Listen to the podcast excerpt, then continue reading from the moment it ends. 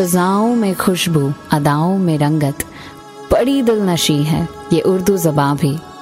آپ سن رہے ہیں محفل منظمات اوریجنل بزم سخن اب آپ کو دیتی ہے یہ صدا۔ بزم سخن اب آپ کو دیتی ہے یہ صدا۔ محفل میں آئیے، ذرا جلوہ دکھائیے۔ محفل میں آئیے، ذرا جلوہ دکھائیے۔ حاضرین محفل آپ سبھی کا میں طلحہ تہ دل سے استقبال کرتا ہوں اور بہت شکر گزار ہوں کہ آپ نے اپنا قیمتی وقت اردو شاعری اور اردو سخنوروں کو دیا۔ آج محفل منظومات کا بارہواں باب آپ سب کے سامنے لے کر حاضر ہوا ہوں۔ اور بارہ مصروں کی یہ غزل آج یہیں مکمل ہوگی۔ منع کہ آج ہمارے محفل منظومات کا پہلا سیزن مکمل ہو جائے گا۔ لہٰذا آج جس شاعر کا کلام آپ سب کے سامنے پیش کرنے والا ہوں، وہ یقیناً ایک اعلیٰ سقنور ہیں اور اردو شاعری کے پس منظر میں بہت اونچا مرتبہ رکھتے ہیں۔ آئیے ہمارے سیزن کے آخری سقنور کا تعارف ان کے ہی ایک شعر سے دے رہا ہوں۔ سماعت فرمائیں۔ بندش الفاظ جڑنے سے نگوں کے کم نہیں بندش الفاظ جڑنے سے نگوں کے کم نہیں۔ شاعری بھی کام ہے آتش مرسا ساز کا۔ شاعری بھی کام ہے آتش مرسا ساز کا۔ جی ہاں جناب آتش کا ذکر کر رہا ہوں۔ آتش کا اصل نام خواجہ حیدر علی تھا۔ اور آپ کے والد کا اسم شریف علی بخش بتایا جاتا ہے۔ ان کے بزرگوں کا وطن بغداد تھا، جو روٹی روزی کی تلاش میں بغداد سے ہجرت کر کے ہندوستان آ گئے تھے۔ اور شجاع الدولہ کے زمانے میں فیض آباد چلے گئے تھے۔ آتش کی پیدائش فیض آباد میں ہی ہوئی۔ وہ گورے چٹھے خوبصورت کھچے ہوئے ڈیل ڈول اور چھرہرے بدن کے تھے۔ ابھی آتش پوری طرح سے جوان بھی نہ ہوئے تھے کہ والد محترم کا انتقال ہو گیا اور آپ کی تعلیم مکمل نہ ہو سکی۔ دوستوں کی حوصلہ افزائی اور مسلسل تاکید سے وہ کتابوں کا مطالعہ کرتے رہے۔ کوئی سرپرست نہ ہونے کے باعث آپ کے مجاز میں آوارگی آ گئی۔ وہ بانکے جوان اور شوق ہو گئے۔ اس زمانے میں بانک پن اور بہادری کی بڑی قدر تھی۔ بات بات پہ آپ تلواریں کھینچ لیا کرتے۔ اور کمسنی میں تو آپ تلوار باز کے طور پہ مشہور ہو گئے تھے۔ لکھتے ہیں کہ، میری طرح سے مہو مہر بھی ہیں آوارہ۔ میری طرح سے مہو مہر بھی ہیں آوارہ۔ کسی حبیب کی یہ بھی ہیں جستجو کرتے۔ اور ہمیشہ رنگ زمانہ بدلتا رہتا ہے۔ ہمیشہ رنگ زمانہ بدلتا رہتا ہے۔ سفید رنگ ہے آخر سیاہ منہ کرتے۔ سفید رنگ ہے آخر سیاہ منہ کرتے۔ آتش کی صلاحیتوں اور سپاہیانہ باغپن نے نواب مرزا محمد تقی خان ترقی، جو کہ فیض آباد کے رئیس ہوا کرتے تھے، ان کو کافی متاثر کیا۔ اور نواب صاحب نے آپ کو اپنے یہاں ملازم رکھ لیا۔ پھر جب نواب موصف فیض آباد چھوڑ کے لکھنؤ آ گئے، تو آتش بھی ان کے ساتھ لکھنؤ تشریف لے آئے۔ لکھنؤ میں اس وقت مصحفی اور انشا شاعری کے پس منظر میں کافی وزن رکھتے تھے۔ ان کی ہی کامیابیوں کو دیکھ کے آتش کو بھی شاعری نے اپنی طرف مدعو ہونے پہ آمادہ کر دیا۔ انہوں نے شاعری یہی کوئی کم و بیش انتیس سال کی عمر میں شروع کی ہوگی۔ اور مسافی کے شاگرد ہو گئے۔ لکھتے ہیں کہ توڑ کر تارے نگاہ کا سلسلہ جاتا رہا۔ توڑ کر تارے نگاہ کا سلسلہ جاتا رہا۔ خاک ڈال آنکھوں میں میری قافلہ جاتا رہا۔ اور دوستوں سے اس قدر صدمے اٹھائے جان پر، دوستوں سے اس قدر صدمے اٹھائے جان پر دل سے دشمن کی عداوت کا گلا جاتا رہا۔ دل سے دشمن کی عداوت کا گلا جاتا رہا۔ لکھنؤ میں رفتہ رفتہ ان کی سنگت بھی بدل گئی اور تحقیق و مطالعے کا شوق پیدا ہوا اور رات دن علم حاصل کرنے کے شوق کے لیے الگ الگ ادبی محفلوں میں شرکت کرنے لگے۔ حالانکہ فطرت میں گرمی ابھی باقی تھی، اسی لیے کبھی کبھی آتش کی نوک جھوک خود اپنے استاد تک سے ہو جاتی۔ لکھنؤ پہنچنے کے کچھ ہی عرصے کے بعد ترقی کا انتقال ہو گیا۔ اور یہ وہ وقت تھا جب آتش نے ملازمت اختیار کرنا ترک کر دی اور آزادی کی زندگی گزارنا طے کیا اور پھر کبھی کسی کی نوکری نہیں کی۔ کچھ تذکروں میں آتا ہے کہ نواب واجد علی شاہ اپنی شہزادگی کے وقت سے ہی آتش کو اسی روپے ماہانہ وظیفہ دیا کرتے تھے اور کچھ مدد چاہنے والوں کی جانب سے ہو جایا کرتی تھی۔ مگر آخری کے دنوں میں اللہ کے سہارے زندگی گزری۔ لیکن اس کے باوجود گھر کے باہر ایک گھوڑا ہمیشہ بندہ رہتا تھا۔ کلام پیش کر رہا ہوں، سماعت فرمائیے۔ سن تو صحیح جہاں میں ہے، تیرا فسانہ کیا؟ کہتی ہے تجھ کو خلق خدا غائبانہ کیا؟ کیا کیا الجھتا ہے تیری زلفوں کے تار سے؟ بقیہ طلب ہے سینہ صد چاک شانہ کیا؟ زیر زمین سے آتا ہے جو گل سزر بکف۔ قارون نے رستے میں لٹایا خزانہ کیا؟ زینہ سبا کا ڈھونڈتی ہے اپنی مشت خاک۔ بام بلند یار کا ہے آستانہ کیا۔ چاروں طرف سے صورت جانا ہو جل وگر۔ دل صاف ہو تیرا تو ہے آئینہ خانہ کیا۔ سیاد اسیر دمے رگے گل ہے اندلیب۔ دکھلا رہا ہے چھپ کے اسے دام و دانہ کیا۔ طلب و عالم ہی پاس ہے اپنے نہ ملک و مال۔ ہم سے خلاف ہو کے کرے گا زمانہ کیا۔ آتی ہے کس طرح سے میری قبض روح کو؟ دیکھوں تو موت ڈھونڈ رہی ہے بہانہ کیا؟ سیاد گل ازار دکھاتا ہے سیر باغ، بلبل قفس میں یاد کرے آشیانہ کیا؟ بیتاب ہے کمال ہمارا دل حزیں مہما سرائے جسم کا ہوگا روانہ کیا؟ یہ مدعی حسد سے نہ دے داد تو نہ دے، یہ مدعی حسد سے نہ دے داد تو نہ دے۔ آتش غزل تو نے کہی، عاشقانہ کیا؟ آتش غزل تو نے کہی، عاشقانہ کیا؟ آتش سپاہیانہ، رندانہ اور آزادانہ ڈھب رکھتے تھے، جس کے ساتھ ساتھ کچھ رنگ فقیری کا بھی محسوس ہوتا تھا۔ بڑھاپے تک کمر میں تلوار باندھ کے سپاہیانہ دلیری کی پرزور اعلیٰ ظرف نمائش کی۔ البتہ ایک باقی ٹوپی سر پہ رکھ کے جدھر جی چاہتا، نکل جاتے۔ اپنے زمانے میں بطور شاعر ان کی بڑی قدر تھی۔ لیکن انہوں نے کبھی عزت افزائی، مال و زر، نام، شہرت، انعام کی لالچ میں شاعری نہیں کی۔ نہ امیروں کے دربار میں کھڑے ہو کے اپنی غزلیں سنائیں اور نہ ہی کسی کے لیے اپنے دل اور اپنے کلام میں برائی رکھی۔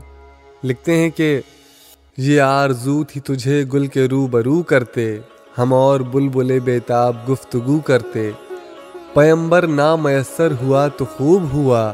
زبان غیر سے کیا شہر آرزو کرتے؟ اور میری طرح سے مہو مہر بھی ہیں آوارہ۔ کسی حبیب کی یہ بھی ہیں جستجو کرتے۔ اور ہمیشہ رنگ زمانہ بدلتا رہتا ہے۔ سفید رنگ ہے آخر سیاہ منہ کرتے۔ اور لٹاتے دولت دنیا کو میں کدے میں ہم۔ لٹاتے دولت دنیا کو میں کدے میں ہم۔ تلائی ساغرے میں نقرئی صبو کرتے، ہمیشہ میں نے گریباں کو چاک چاک کیا، تمام عمر رفوگر رہے رفو کرتے، جو دیکھتے تیری زنجیر زلف کا عالم اسیر ہونے کی آزاد آرزو کرتے، یہ کعبے سے نہیں بے وجہ نسبت رخ یار، یہ بے سبب نہیں مردے کو قبلہ رو کرتے، وہ جانے جان نہیں آتی تو موت ہی آتی دل و جگر کو کہاں تک بھلا لہو کرتے؟ نہ پوچھ عالم برگشتہ تلئی آتش نہ پوچھ عالم برگشتہ تلئی آتش برستی آگ جو بارہ کی آرزو کرتے، برستی آگ جو بارہ کی آرزو کرتے۔ لاپرواہی کا یہ حال تھا کہ بادشاہ نے کئی بار بلوایا، مگر یہ نہیں گئے۔ لہٰذا تنگ آ کے اس نے انہیں بلوانا ہی چھوڑ دیا۔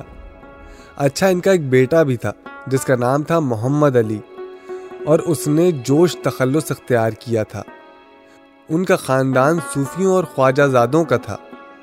اس کے باوجود انہوں نے پیری مریدی سے دوری بڑھائی اور درویشی و فقیری کا آزادانہ مسلک اختیار کیا۔ وہ تصوف سے بھی خاصے متاثر تھے، جس کا اثر آپ کو ان کی شاعری میں بھی نظر آئے گا۔ ان کا دیوان ان کی زندگی میں ہی سن اٹھارہ سو پینتالیس عیسوی میں ہی چھپ گیا تھا۔ آپ کے شاگردوں کی فہرست بھی کافی طویل ہے۔ مثلاً دیا شنکر نسیم، نواب مرزا شوخ، واجد علی شاہ، میر دوست علی خلیل، نواب سید محمد خان رند اور میر وزیر علی صبا اپنی اپنی طرح کے بے مثال شاعر ہوئے۔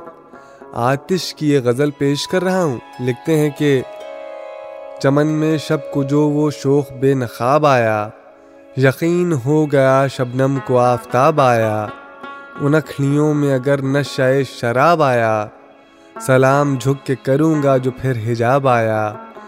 کسی کے محرم آب رواں کی یاد آئی، حباب کے جو برابر کبھی حباب آیا۔ شب فراغ میں مجھ کو سلانے آیا تھا، جگایا میں نے جو افسانہ گو کو خواب آیا۔ عدم میں ہستی سے جا کر یہی کہوں گا میں ہزار حسرت زندہ کو گاڑ داب آیا، محبت میو معشوق ترک کر آتش، محبت میو معشوق ترک کر آتش۔ سفید بال ہوئے موسم خزاب آیا، سفید بال ہوئے موسم خزاب آیا۔ آتش کی آخری عمر میں ان کی آنکھوں کی روشنی جاتی رہی۔ اور آتش لکھنؤ ہی میں سن اٹھارہ سو اڑتالیس عیسوی میں انتقال فرما گئے۔ آتش عام طور پہ اعلیٰ ترین موضوعات کو اپنی شاعری کے فن کو پیش کرنے کے لیے تلاش کرتے نظر آتے ہیں۔ ان کے اشعاروں میں شوقی بھی ہے اور باغپن بھی۔ ان کے کلام میں ایک طرح کی خودداری پائی جاتی ہے، جس کی وجہ سے ان کے اشعاروں میں جلال و وقت کی جھلک نظر آتی ہے۔ ناسخ کے مقابلے میں آتش کی زبان زیادہ دل فریب ہے۔ آتش کی شاعری امید اور قوت زندگی سے پربلب ہے۔ ایم این ایم ٹاکیز آتش کے عظیم و ترین ادبی تعاون کے لیے ان کا شکریہ ادا کرتا ہے اور انہیں خراج عقیدت پیش کرتا ہے۔ حسرت جلوے دیدار لیے پھرتی ہے، پیش روزاں پس دیوار لیے پھرتی ہے۔ اس مشقت سے اسے خاک نہ ہوگا حاصل، جان بس جسم کی بیکار لیے پھرتی ہے۔ دیکھنے دیتی نہیں اس کو مجھے بے ہوشی ساتھ کیا اپنے یہ دیوار لیے پھرتی ہے؟ تو نکلتا نہیں شمشیر بکف، اے قاتل، موت میرے لیے تلوار لیے پھرتی ہے۔ مال مفلس مجھے سمجھا ہے جنون شاید، وحشت دل سرے بازار لیے پھرتی ہے۔ رنج لکھا ہے نصیبوں میں میرے راحت سے، خواب میں بھی حوث یار لیے پھرتی ہے۔ چال میں اس کی سراپا ہے کسی کی تقلید۔ کبک کو یار کی رفتار لیے پھرتی ہے۔ درے یار آئے، ٹھکانے لگی مٹی میری۔ دیش پر اپنے سبا بار لیے پھرتی ہے۔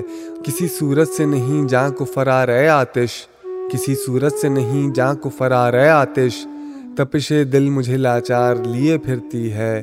تپش دل مجھے لاچار لیے پھرتی ہے۔ تو یہی دھار، یہی پینا پن، یہی خوبصورتی، یہی دلکش انداز آپ کو ملتا ہے۔ حیدر علی آتش کی شاعری میں۔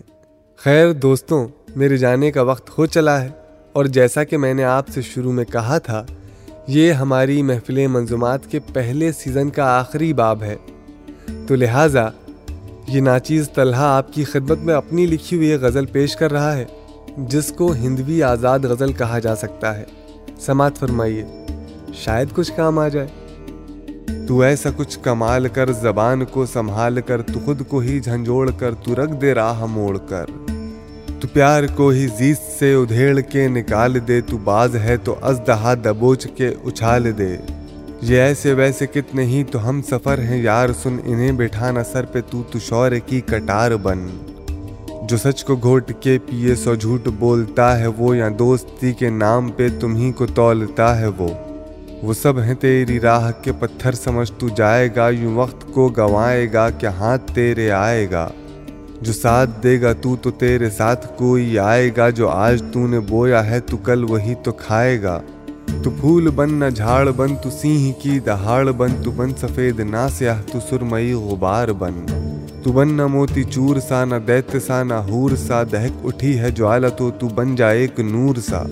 اب اپنی کھوج میں تو چل، تو خود سے آگے تو نکل۔ تو بن کسی چٹان سا، کسی ندی سا تو اچھل راون ہے تو تو رام ہے، تو رادھا جی کا شام ہے۔ تو سرگ کا ہے دیوتا، آدم سا تیرا نام ہے۔ تو کوروں کی بھیڑ ہے، تو پانڈووں کی ریڑھ ہے۔ تو برہسپتی کا ششیہ ہے، تو سوئم ایک منشیہ ہے۔ شکریہ دوستوں۔ اب آپ سے اگلی ملاقات کچھ وقفے کے بعد کچھ الگ انداز میں ہوگی۔ تب تک کے لیے آپ کی خدمت میں یہ غزل پیش کر رہا ہوں۔ اپنے دوست طلحہ کو اجازت دیجیے محفل منظومات کا یہ آخری باب آپ کی خدمت میں اس غزل کے ساتھ اختتام تک پہنچتا ہے۔ سماعت فرمائیے۔ تیری زلفوں بل کھایا تو ہوتا۔ تیری زلفوں بل کھایا تو ہوتا۔ ذرا سنبل کو لہرایا تو ہوتا۔ ذرا سنبل کو لہرایا تو ہوتا۔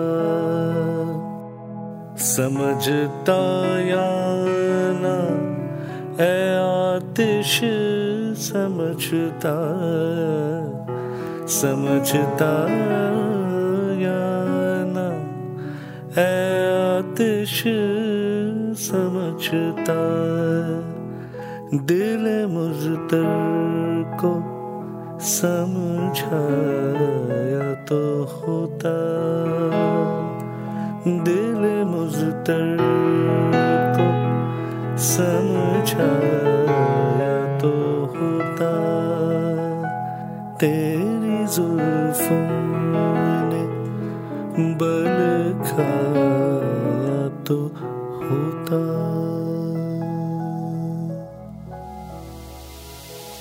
تو کیسی لگی آپ کو ہماری آج کی یہ شاعرانہ محفل؟ ایسے ہی شاعروں کے بارے میں جاننے اور ان کی شاعری سے لطف اندوز ہونے کے لیے۔ سنتے رہیے محفل منظمات N M N M original